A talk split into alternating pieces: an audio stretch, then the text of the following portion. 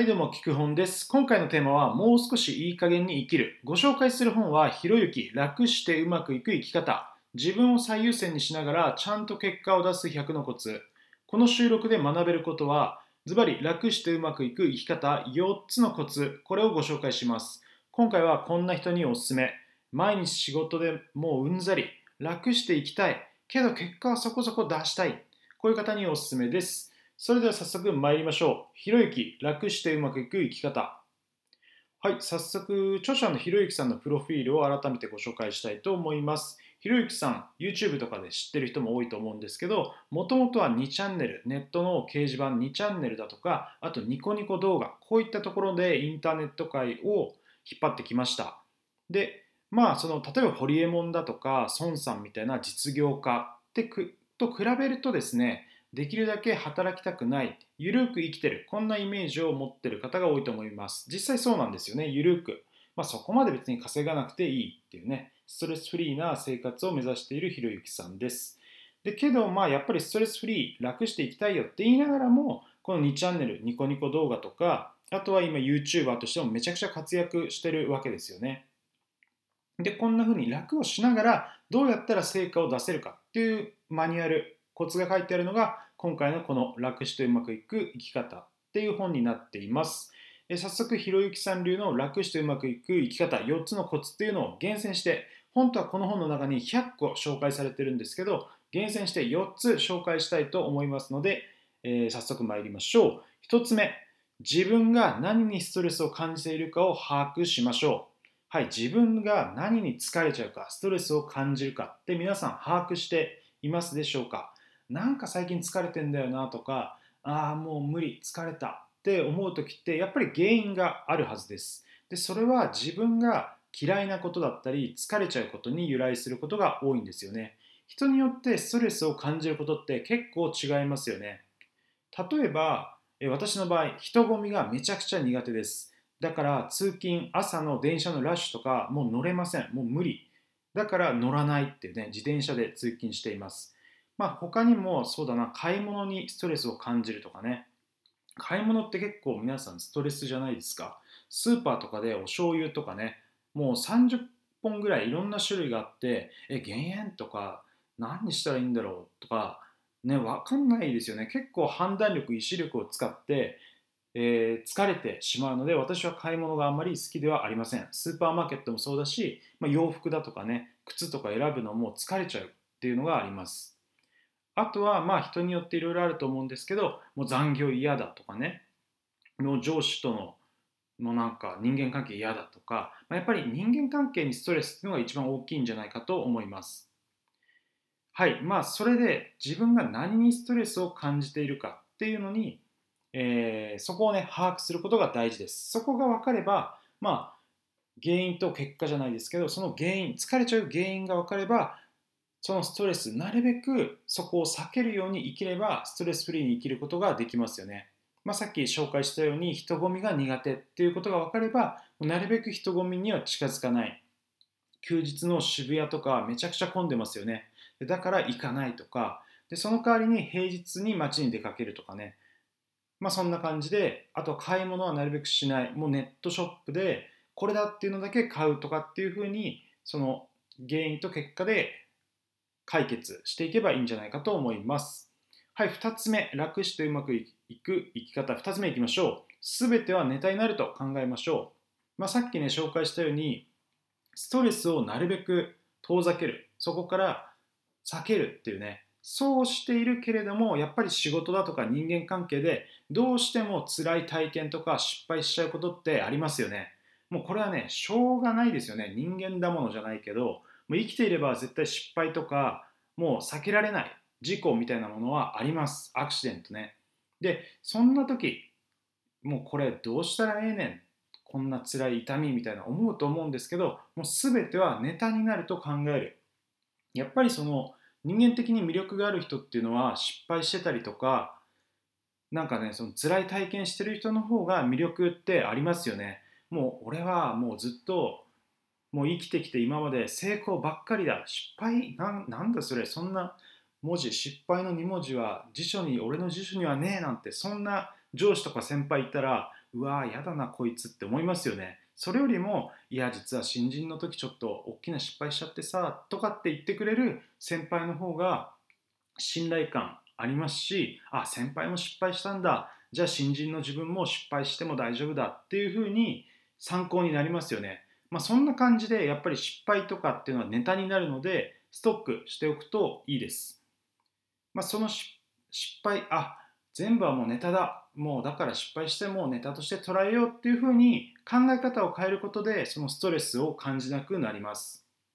あとは私の場合はやっぱりブログだとかこうやって聞く本で喋る活動をしてるので失敗談っていうのはすごい大切なんですよね。ブログネタにもなりますしここで自分は失敗しちゃったから皆さんはしないようにしましょうっていうふうに発信ができます。聞く本でもやっぱり聞く本の中で本の紹介、え、仕事のこととかねあとプライベート人間関係とかでもこういう失敗とかっていうふうにいろいろと具体例として喋れるのであネタになるなっていうふうに思っています。ま、何でもね、ネタになるって考えるとストレスを感じづらくなるので、えそういうふうに思うようにしましょう。え3つ目、筋トレしておきましょう。はい、ひろゆきさん、楽してうまく生きるためには筋トレしましょうって言ってるんですよ。なんかネットのね、実業家だから、運動とか筋トレとは全然遠いところにいそうな気しますよね。だけれども、でなるべくもう、なんていうか楽に生きたい。楽に生きたい人がですよ。楽に生きたい人が筋トレしましょうって言ってるんですよ。えって思いますよね。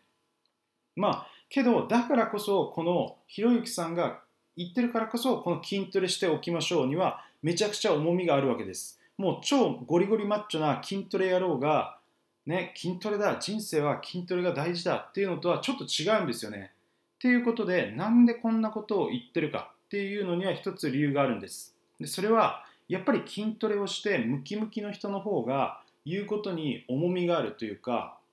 まあそのやっぱり人間生き物なのでゴリゴリマッチョな人がね言うことっていうのとひょろひょろであこいつ絶対弱そうだなっていう人が言うことではもう説得力重みがあるわけですよね。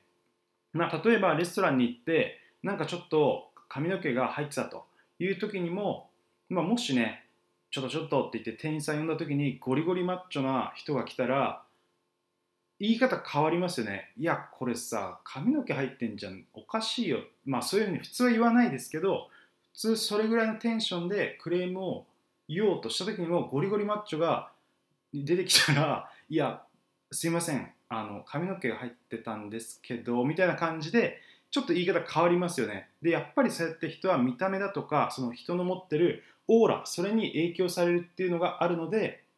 楽して生きるためにはこれ筋トレしてムキムキになっといた方が実はコスパいいよっていうのがひろゆきさんの言ってることなんです。まあ、これはすごい説得力あるなって思います。私も最近筋トレハマってますけど、まあ、そういう効果というかねやっぱり人は見た目に弱いっていうところで、え筋トレに、えー、はコスパいいなって思いますしここやった方がいいなって私も思っています。ひろゆきさんが言っててね、あ、やっぱりそうだよね、筋トレコスパいいよねっていうふうに思いました。え最後4つ目、楽して生きるコツ4つ目いきます。え声の出し方を学んでおきましょう。声の出し方っていう話がね、載ってるんですよね。これも意外ですよね。もう楽して生きるんだったら、まあネットゲームとかね、スマホとか、なんかそればっかりで、え、声の出し方えそんなことやらないといけないのって思いますよね。けどひろゆきさん言ってるんです声の出し方も筋トレと同じぐらいコスパいいというか筋トレってやっぱり見た目の問題だからもう超腕立てとか腹筋とかしないといけないけど声の出し方だったらもうちょっとハードルは下がるんじゃないのっていうふうに言ってます。で声の出し方が大切なのには2つの理由があるんですね。1つはメラビアンの法則。これまあ有名ですけど人が何かを話す時にどういったことに影響を受けるかっていうと実はその人が話す内容内容は7%しか影響を受けない。でそれよりもその人の声とか声による説得力あとは見た目見た目の印象視覚から来る情報声がですね38%およそ4割。で視覚情報見た目っていうのが55%、まあ、約半分っていうことでね。もう声と見た目でその人が言ってることの説得力にはほとんどそこなんですね。内容じゃないんだっていうのがメラビアンの法則なんです。でだからこそこの声はそれぐらい重要だから、まあ、4割ですね。4割ぐらい重要だから声の出し方は大切学んだ方がいいよっていう話。でもう一つがエグゼクティブプレゼンスですね。エグゼクティブプレゼンスこれ私も初めて聞いたんですけどこれどういうことかっていうと、まあ、エグゼクティブエグゼクティブシートとかありますよね。ちょっとなんかエコノミーシートよりいいシートみたいな感じで、まあ、社長とか部長とかこの上司に求められる、まあ、上司とかのこともエグゼクティブって言いますよね。のプレゼンスプレゼンスは存在感なんですけどその存在感上司に求められるその能力とか存在感を表すビジネス用語がエグゼクティブプレゼンスなんです、まあ、要するに見た目とかリーダーシップ全身に漂う、まあ、ワンランク上の雰囲気とかオーラのことなんですね。で、まあ、やっぱり自分がね仕事をしていて、えー、職場の先輩とかあと社長部長なんかがあこんこんなやつが部長なの？とかえこんなの社長なの？えー、大丈夫？うちの会社みたいな風に思うの嫌ですよね。でそれよりもうわ社長かっけえな。なんかムキムキだし言うことすごい重みあるし見た目の印象もすごいやっぱりリッチな感じ。社長だ。いやさすが社長。自分も頑張って社長になろう。みたいな感じの方がやっぱいいですよね。でそこでもやっぱり見た目と同じように声が大切で声によって人は影響を受けると。エグゼクティブプレゼンスっていう意味でも声は大事だよ、まあ、だから声の出し方学んでおきましょう。っていうふうにひろゆきさんは言ってます。まあ結構ねそのアメリカとかヨーロッパとかだとこのエグゼクティブプレゼンスっていうのはかなりもう浸透してきていて上に立つ人っていうのは声の出し方とか見た目存在感オーラっていうのを気にしましょうねって言われてるんですけど日本にまだそこまで入ってきてないですよね。社長なんだけれども全然身なりとかしっかりしてなくてえこの人社長なんだあーあーあーみたいな感じって結構ありますよね。でそれだとまあ損ですよね。本当は能力あるんだったらちゃんとエグゼクティブプレゼンスで見た目とか声とかもまあなんていうかな見た目のねその印象っていうのをそこを強化していくのが大事だよっていう話でした。はい、えー、今回はひろゆきさんの楽してうまくいく生き方からですね4つのポイントということでご紹介しました。まあなんか紹介すると結構このひろゆきさん楽にゆるく生きている感じがするんですけど最後の方とかねまあ、エグゼクティブプレゼンス声の出し方さらに筋トレだとかえ意外と結構タフなというかねそんな結構大変なこと言ってますよね。けどだからこそそんなね楽していきたいひろゆきさんが言っている筋トレしなさい声の出し方学びなさいって言ってるここすごい重みがあるなっていうふうに思います。